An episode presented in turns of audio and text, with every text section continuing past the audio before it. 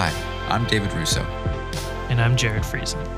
And this is My Friend the Philosopher, a series of conversations about following Jesus through friendship. Today, Jared breaks down some of the key ideas and concepts of attachment theory as we discuss the way it informs our relational lives.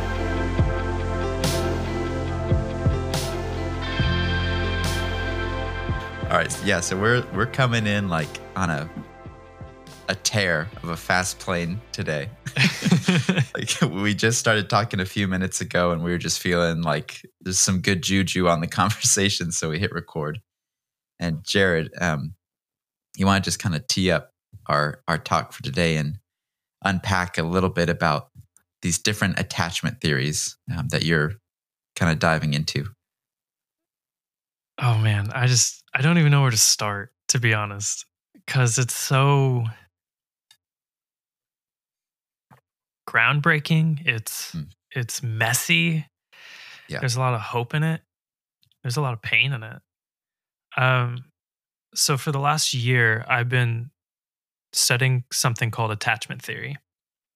And in a nutshell, it is attachment theory is a theory that explains how and why we relate to people the way that we do, which is a to the bone human thing.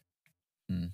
It is hmm. a everyone is asking, how do I relate to you? Yeah, it's a universal question everybody's asking themselves. Yeah. And what they're finding, what psychologists and therapists are finding, is that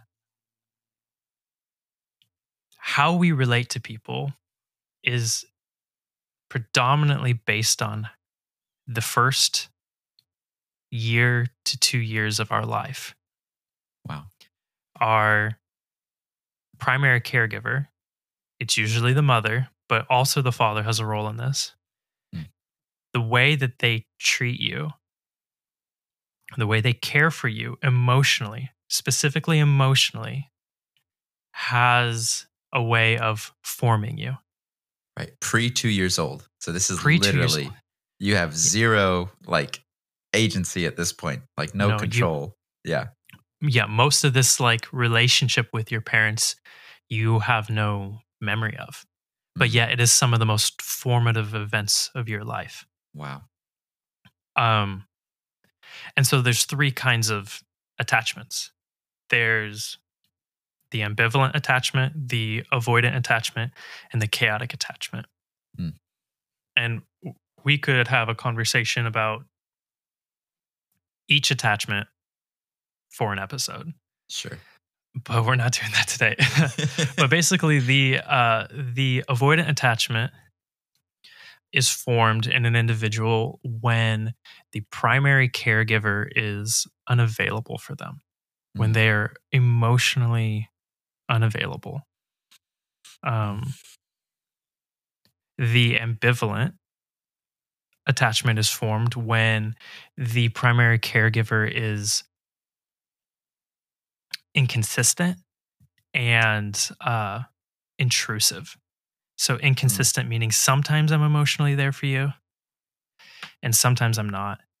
And sometimes we're going to play parentification where it's the it's when the parent becomes the child and the child becomes the parent that's when they are mm. becoming intrusive care for me child care for me wow that's a great way to describe intrusive i've never thought about that but like almost demanding the needs from the child like yes. Those those parental type needs like in reverse like you need to be my soother. You need to soothe me and comfort me, child. Absolutely. Okay. Okay. And so so the ambivalent they learn that uh they they often become needy and desperate for connection. They believe that other people are trustworthy. Hmm. But because they are constantly rejected or inconsistently rejected, they themselves are not trustworthy. So they become outward focused. Got to go mm. find someone. Got to right. f- connect and attach to someone. Where yes. the avoidant person based upon all the pain and their attempt to disconnect from that pain, they find that people aren't trustworthy and they can only care for themselves. Yes. And got it's r- it's really really important to note that each person, no matter what attachment style, they did not choose this. Hmm.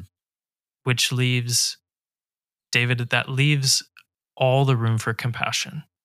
Mm. Hmm. If if you are a avoidant attachment or if you, if you are an ambivalent attachment, Yeah. You didn't choose that, which means the tension in your in your mind and your heart to find security and home. You have a role in your healing, but it's not it's not your fault. Right. Right. So there's also a third attachment. And this is called the chaotic attachment. And this is the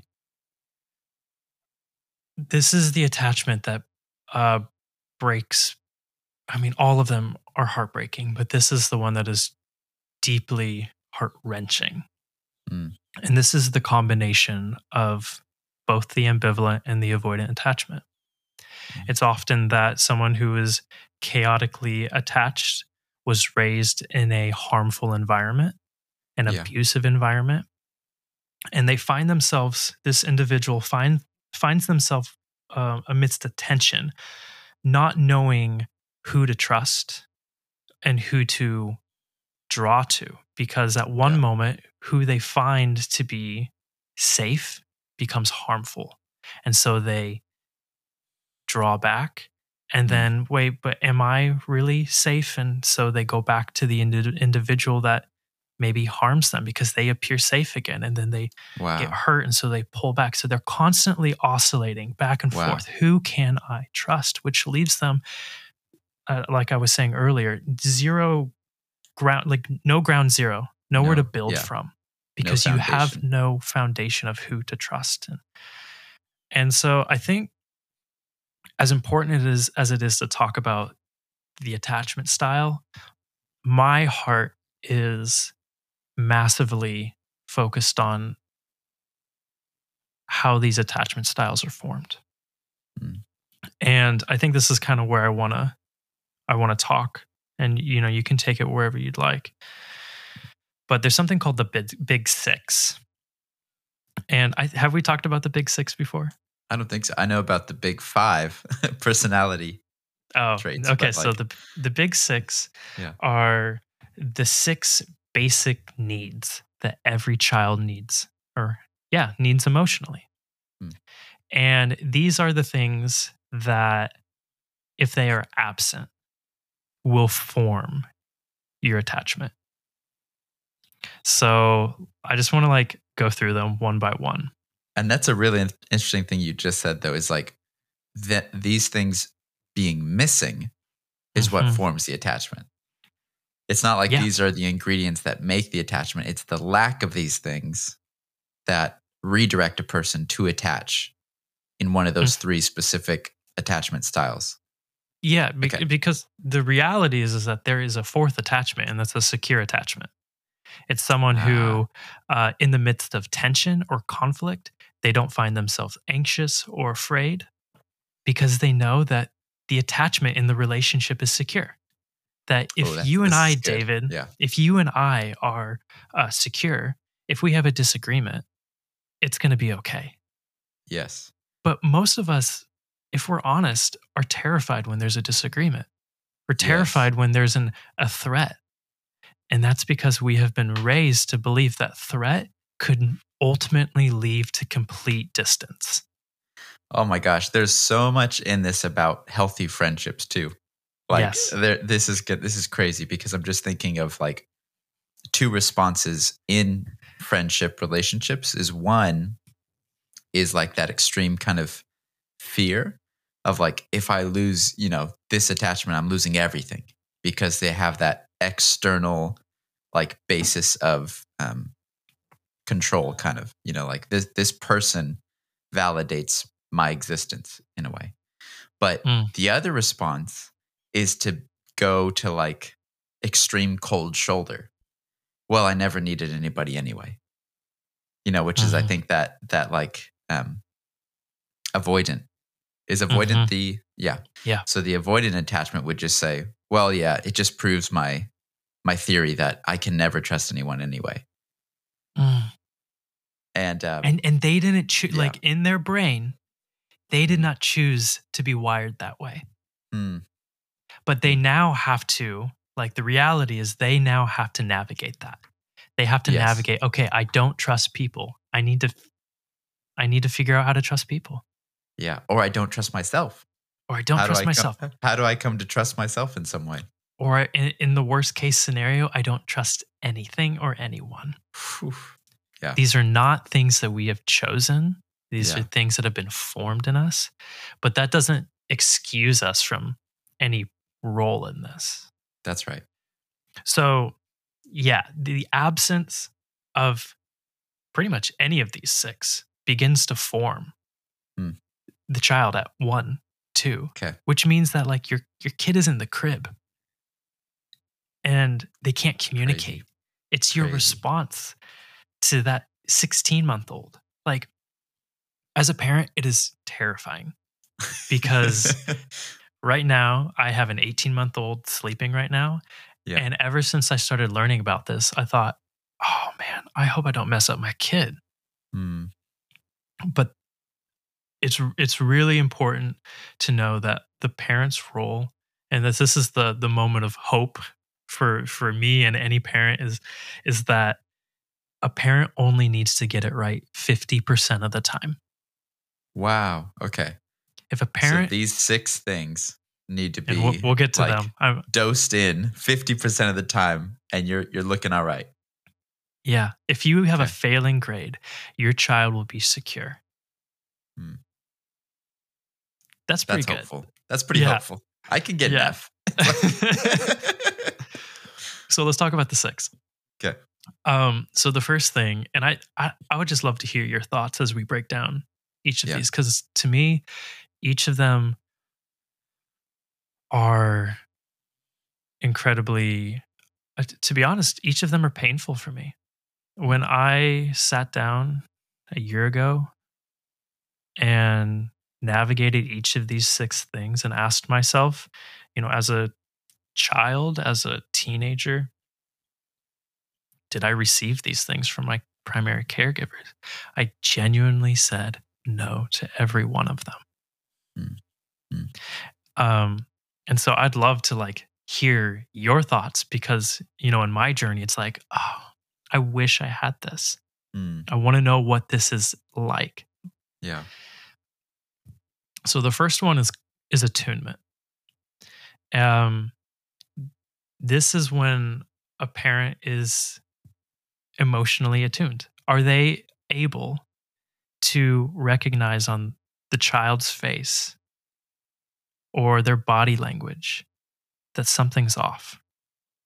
Hmm. Are they able to just simply notice. It's that's all it is. It's attuning ourselves. Are we able to attune ourselves to the other individual and see so and so is sad. Sally is angry. David Mm. is confused.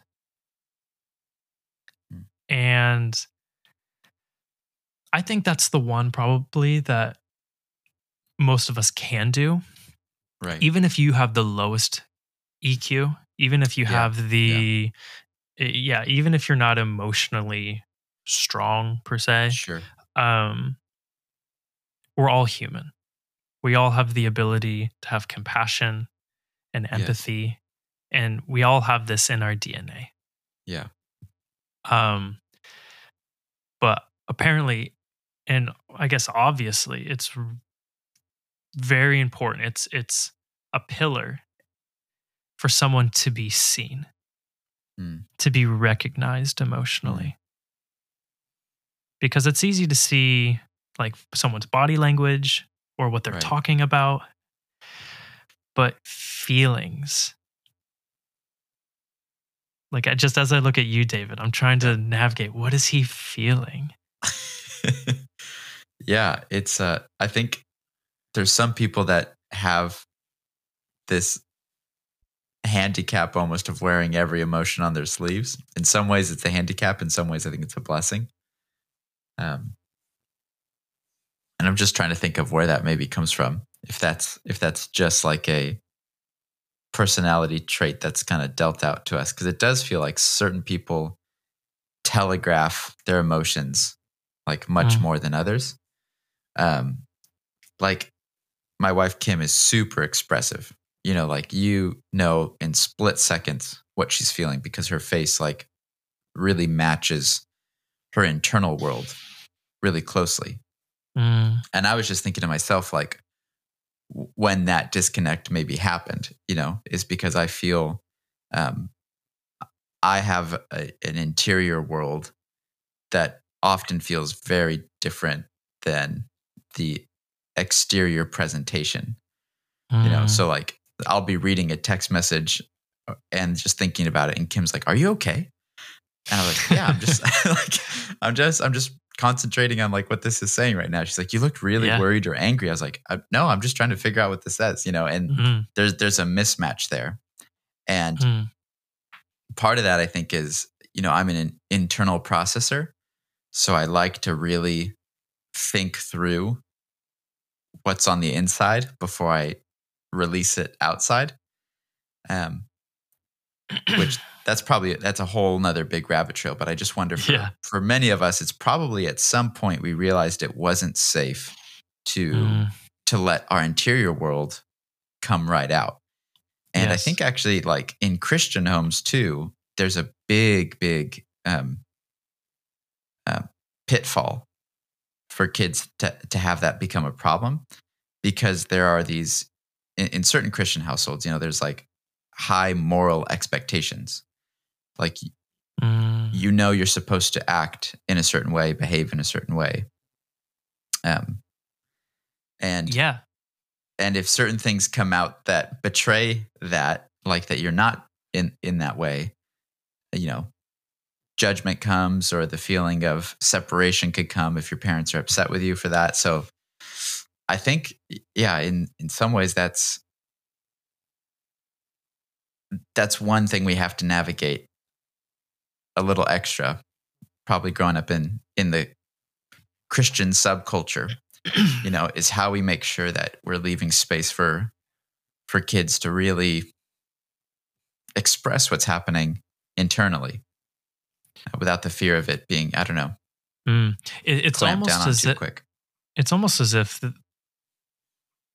in a lot of Christian culture, negative emotions for some reason communicate that you have a lack of faith. yes oh see that's really good and that's a huge pain point i feel in church you know Yeah. like sunday services i talk about this all the time just the feeling of it's unsafe to be vulnerable in like sunday gatherings and like why is that Like Mm. there's just this unspoken expectation in so many churches that you have to be doing okay that Yeah. day. and and that's why I don't really think that the uh, attunement is typically the issue. Like, yes, you Mm. have people who have higher attunement and lower attunement, but because of our response to negative emotions, sadness, anger, confusion, because again, the Christian culture kind of slaps on the wrist negative emotions, it shows that we're at least attuned to it, that we see that oh, they're not happy. But that's a threat, right? Yeah, we want people yeah. to be happy and joyful in the name of Jesus, which is Yes. all good things. But Yeah. like this, the Bible is like a third of the Bible is really sad. Maybe more. yeah, Maybe agree, though, more. for sure. It's true. like It's so the true. Bible is full of heartbreak and confusion. And it makes sense because we are struggling to hmm. return until this miraculous event happens. Yes. and Jesus, you know, unzips and lets yes. Yes. opens us and welcomes us back to to his kingdom. And so the attunement's there. It's part of the DNA. Hmm. But that's where the second one comes in. The second one is responsiveness. So now that we are attuned to the child, Hmm. are we re- willing to respond? Are we willing to offer compassion, kindness, mercy? Are we willing to see that their discomfort needs to be met Hmm. by specifically a parent who is a comforter? Right. and uh, you know that's that's exactly talking about um the negative emotions because most of this is is in regards to negative emotions you know you don't Mhm. typically find a parent who's like unwilling to be attuned or respond to to a child who's laughing That's yeah, that's a great point. Man, that's a great point. it's typically a child who is maybe a little depressed or i mean coming back to the like the true analogy a baby who's crying Right. a baby who is sitting but not wanting to play Hmm. a toddler who won't eat their lunch these are all things that that parents are hardwired to notice Right. are we willing to respond? And so now we take this, we translate it to friendship. When I notice a friend is dysregulated, am I willing to meet them there? That's big. Or will that negative emotion be a threat to my own journey? Will I allow that to be a threat to my own journey? That's huge. It's like again, I'm thinking of maybe the two responses between the avoidant and ambivalent. You know, the the avoidant again might just be tempted to cut ties, saying like, "Ah, this person's dragging me down." You know, they're a killjoy. I'm done. But then the other extreme is like the um, the overly attached caretaker. And like we see those types of friendship dynamics happen all the time. Like i've i've had that happen a, like a couple times in my life where someone became very like attached to me as like a a, a caregiver almost sort of way. Like they they were using me to help kind of soothe soothe tension in their life. Mm, and um and that just feeds into like this savior complex you know where you you can find so many bible verses to justify just like bending over backwards to to try to like carry that person. Mm, so i'm just thinking in in you know friendship examples that we've all probably walked through is one is the person who never really feels like they're really for you you know like you're kind of always just on the peripheral of their life mm.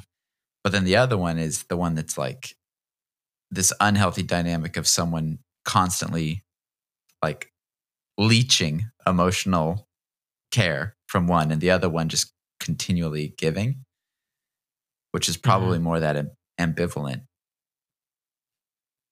Yep. relationship. Yeah. yeah, absolutely. yeah. Um, what what it makes me think of is I've been listening to a lot of podcasts that, for obvious and sad reasons, talks a lot about narcissism in our culture today. How Mm. fast it's growing, Mm. is specifically because of a social media world. Yeah. Um, and I find that individuals have a hard time responding to one's dysregulation because we typically try to filter someone's problems through our own life. Mm. I, and I, well, I guess I'll break that down because it, it makes sense to a degree. We're human. If you like have a bad relationship with your parents, Yeah. it makes sense for me to immediately think, well, what's my relationship with my parents? Like it's it's a part of connection and relation. But I find that we are we, as in me and all of us, are really quick to take our own journey and put it on someone else's journey. Yeah. So if like you if you have a a if you are deciding to have boundaries for the first time in your life Mhm. and you you have found it necessary to put boundaries let's just say with your parents Mm. and i know i need those boundaries but i'm too afraid Mm. and all i'm thinking about is giving you advice that makes me feel better right. i'm not going to actually respond to you i can't respond to you because i'm thinking too much about my own stuff yes. Yes. i'm att- i'm attuned to me not you right. Oof. and I think that's where we get into little problems is because these these dysregulation is real. Sadness and brokenness are real.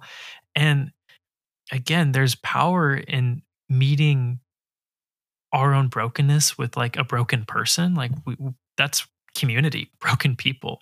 Mm. But if we can't get out of our own way, how are we supposed to actually see what does David need right now? What does David want right now? What doesn't David need right now? Because all I'm thinking about is what do I actually want?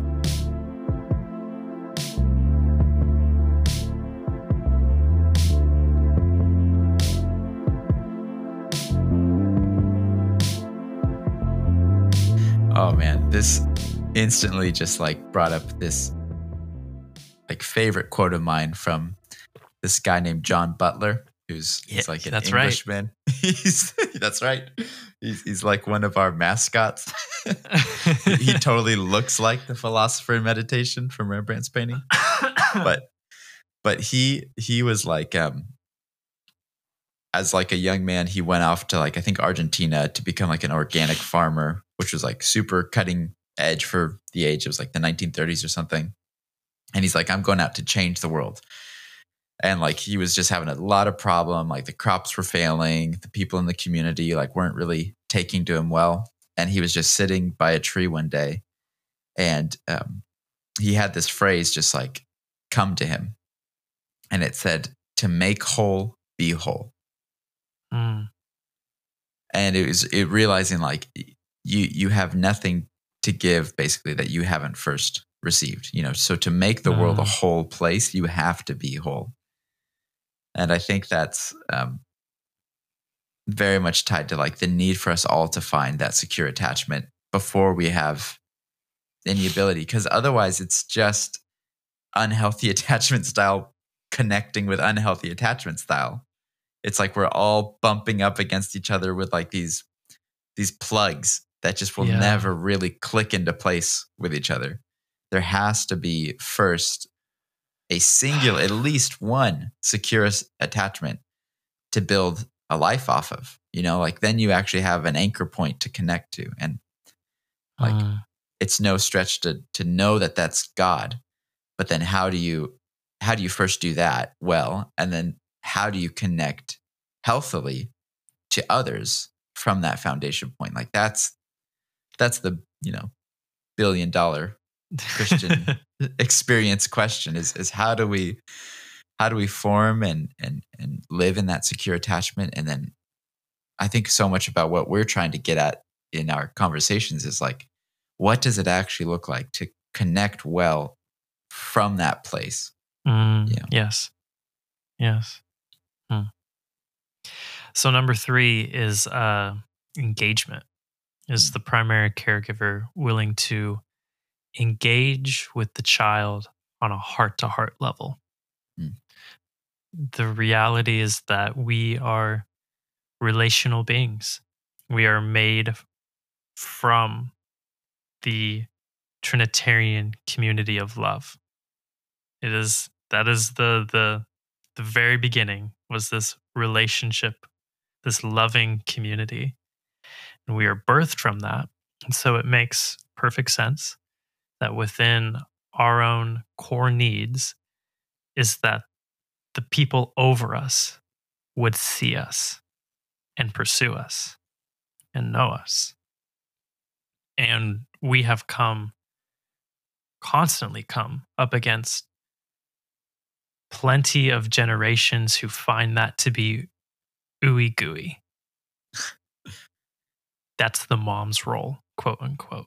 Like, this is typically, I think, where fathers struggle. right Like, is Right.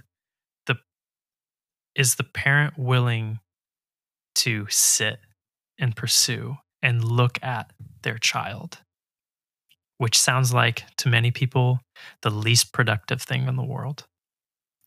But when Yes. you're a relational being and you don't have that, you're not operating out of relationship. Yes. Oh my gosh, they almost the first 3 almost sound like they're all connected to vision in some Mm. way. Like Go um, go on. like the, they all they all require awareness you know and i'm, I'm Mm. thinking for me the best example of a demonstrated maybe secure attachment in the bible is the baptism of jesus Mm. where the father speaks over him behold my beloved son in whom i'm well pleased Mm. and i feel like in that one line almost all of the emotional needs or all of the emotional needs are are like demonstrated and like met so Yes. that first one is behold it's like not only do i see you fully but i'm also like i'm calling attention to you Mhm. like I, i'm proud for you to be beheld Mm. but so much of i think these first three needs they do come from like that idea of beholding. Are you able to really truly behold someone? And to do that you have to be beheld otherwise you're still focusing on on receiving that. So it's almost like we can't truly see others until we know we have been deeply seen because otherwise we're still searching for that seeing. We're still searching for um, someone, something to see us. And I think that's what stops us, you know, from seeing others. It's like so many times you go to a, a party or like just any social gathering and you realize, you know, nobody's listening or looking to you. They're just thinking, how is this person responding to me? Mm, And if the whole room is doing that, no one sees anybody but themselves. Yeah. It's it's very much why um you know Jesus fully God, fully human, so plenty of heartache amidst all of all his rejection. But it's why he was able to keep going. He had such a secure attachment to his Yes. father Yes. that amidst all the conflict, he was secure. Right. or he went back to his security and was made secure again. I, I bet he didn't feel very secure in the garden. I'm for sure he felt very broken, but he went back to his security. Good. And th- the reality is that every relationship has conflict, every relationship has bumps in the road. But for some reason, I, I think I've, I think I've already said this. The the idea of conflict is so threatening to us. Yeah. It's it's this idea that if conflict comes, this relationship will entirely be severed. But a secure person trusts that bumps don't break. Like disagreements dis- disagreements don't have to create a, an an end point that they don't have to destroy they don't have to we can and if there is tears we can repair yes. that and and that just screams jesus like yes. jesus is crucified he you Mhm. know goes into the grave he raises from the dead and then he makes breakfast for his friends Yes. like he repaired everything with his friendships because he was secure. He initiated that, which is crazy too, because he was the one that was wronged. yes. Yeah, he was the one betrayed by all of his friends. But it's like again, he's he's not um is it uh avoidant? Avoidant would be the one that would cut off Yes. from them. So it's it, he didn't fall into the temptation then to avoid those who betrayed him Mm. and to turn inwardly and just say, well, no, it's done. I've done it. It's like he he was still post resurrection secure to to reestablish connection, Yes. to be the one to initiate that. It's insane. It's beautiful and so foreign. yes. yes. It's godly. It's godly. So number four is uh, uh, regulation. Is the ability for the primary caregiver to uh, regulate the child's emotions. So dysregulation, they kind of see it as a, a scale. Mm. One to three is when uh, one to three is dysregulation when you are basically depressed, when you are slothful and saddened yeah. and you don't want to do anything. Yeah, unmotivated. Um, just, unmotivated, yeah. yes. Four, five, and six is what they call regulated. So you don't have to be perfect. Yep. You can be a little off, but you can still be regulated if you're just a little off. And then um, four, five, six. The numbers are off somewhere, but seven, eight, nine, the, the three higher ones. Yeah. Um, is when you're overstimulated, is when you are just like freaking out. You yeah. are incredibly anxious. You may have anger issues. And, and so regulation is when a parent is able to be attuned see the dysregulation, yeah. respond to the dysregulation, and then bring comfort. So if mm. a child is throwing a temper tantrum, they sit with them and they calm them down and they bring them back to level. Or if they're saddened and they're not listening, like if they're they're saddened and they're not maybe like wanting to play or they just don't feel motivated or seem motivated, they're able to stimulate them and oh, let's go play with our toys and they're yes. able like it's kind of like a pendulum and a yes. parent's role is to regulate, to balance out the emotions if they seem to fall one way or another out of line. And that's oh hard. God. That's so like I, I would guess too that the avoidant person like a detachment style would would hang out a lot more in the one, two, three. And the ambivalent would hang out more in the seven, eight, nine. And, and I say that oh. because again, tying this back to friendship and how we socially interact now, like as adults, the the the unmotivated one again really doesn't care about connecting with people. They've gone so far internally mm. separated. They've they moved so far, you know, into that separation field that there's no drive or like impetus to connect with other people. But then the 789, the overstimulated, they're overly connected to people. Mm-hmm. They care way too much about how everybody in the room is feeling. And I don't know, like, it seems I meet a lot more people who struggle on that side, uh, like mm. these days, that they just feel like social anxiety. I think that's mm. that's probably a symptom of that ambivalent attachment style. And because it's also you're called feeling the, everybody in the room. You're just so aware of like, what does that person think? What do they think? What do they think? What do they think? Yes. Whereas like the avoidant person's like, I don't really care what anybody here thinks. It's like, man, I don't really care about anything, which is like that depressive spiral. Spot but I think so many people were so stimulated, like you were saying earlier, uh, just like the social media thing. This, it's that constant seeking. What what do the people around me think about me? Do can I trust them? Yeah, yeah. It's the uh, ambivalent attachment is also called the anxious attachment. So you you it hit is. it right. You hit it right on the head. You led me to the water, though, for sure. um.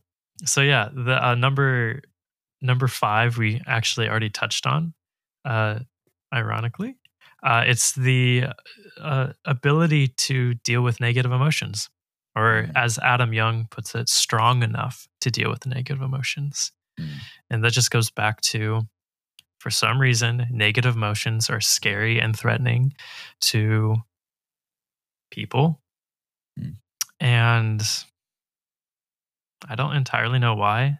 I mean, yeah. I understand that like rage and anger can create things like violence. And like, sure. no one wants a five year old throwing a temper tantrum.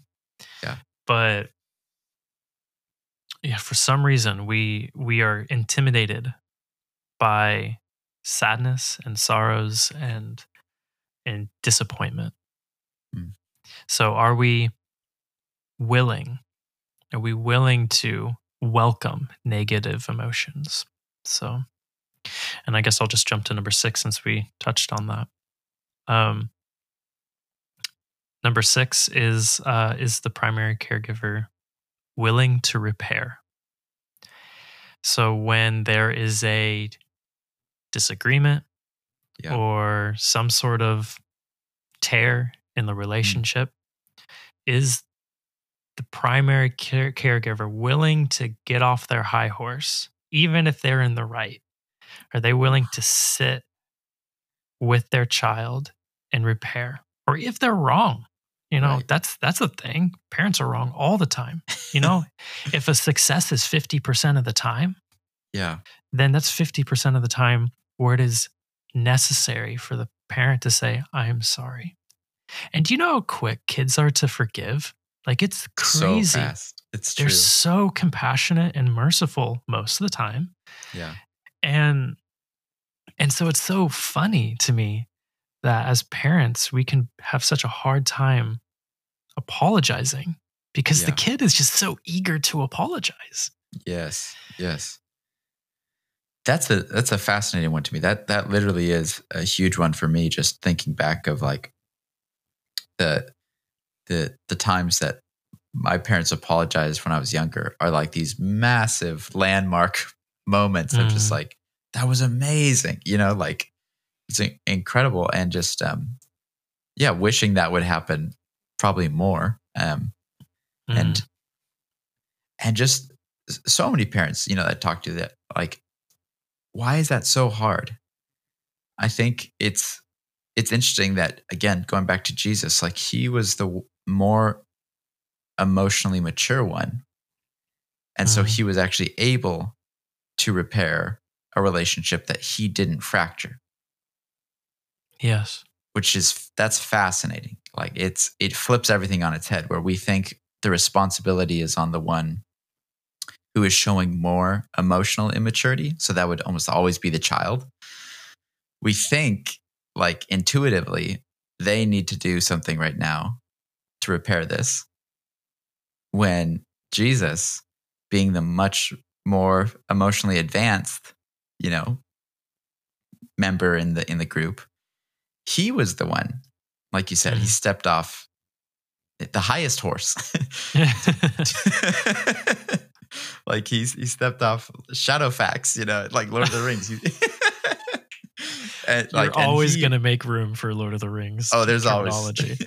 always yeah lewis and tolkien are they're here but but like he as the more emotionally mature one the one that didn't divide the relationship that didn't cause any of the you know Yeah. dysregulation he initiated which is amazing like it's so convicting to me and you know, I just I look at these again: attunement, responsiveness, engagement, ability to regulate emotions, strong enough to handle negative emotions, and willingness to repair. Hmm. Okay, these are big things and difficult things at times for a parent to do. I'm a parent, so I'm not like I'm not saying that oh these are easy when I when I say what I'm about to say. But when you look at all of these things, it doesn't require like workshops or right high skill right or like attunement. Like, am I able to see you? Respond. Am I able to respond to you? Engage. Am I actually going to take time to know you? Ability to regulate. Will I sit with you when you're dysregulated? Strong enough to handle negative emotions? Will I have courage in this one moment and willingness to repair? Will I apologize? Like these these are big things, don't get me wrong. But it's not like here's this 9-month course, David, of how master to do the big 6. Yeah. Yeah. It just takes commitment and love. lots and lots of love. yes and and to make whole be whole Mm. i think it's it's still there still is an invitation built into that to uh, to be secure yourself yeah. Like to find ground zero like you were talking about earlier like we all have that responsibility to find ground zero for ourselves uh, because then we truly can um, help build foundations for others. Like we, we, mm. we have a platform to build off of, and so like the internal work that we do is is directly benefiting the people we then you know connect with going forward. Mm. Yeah. Yeah. So, you know, this is all knowledge. Hmm. These are all stats and facts. Yeah. And it's important. It's really important to know that these are the six things that we need relationally and emotionally. And when we have a void of some of them or any of them, it forms dysfunction and it forms uh, a an attachment style that is insecure. Yeah. It is good to know these things. But ultimately, like the goal is then, okay, well then what what do I do with this?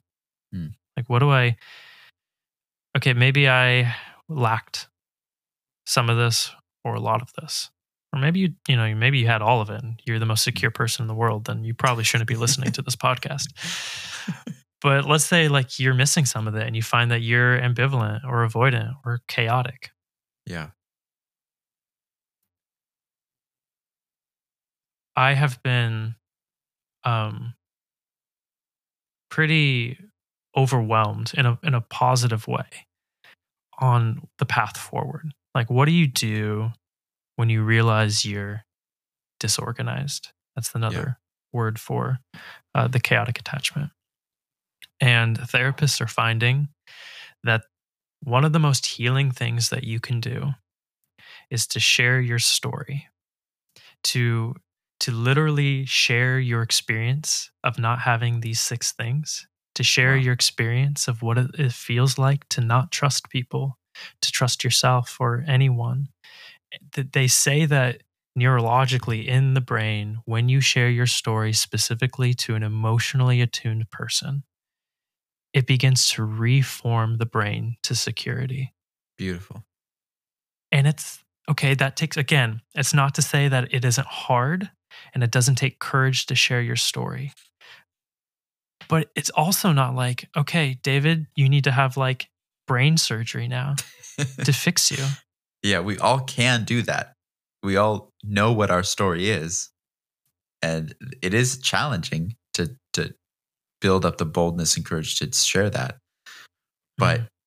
it's so available, so accessible it's to all of us. So available. And specifically to an emotionally attuned person, to someone right. who's going to encourage that story. And I think it's interesting that you say that we all know our story.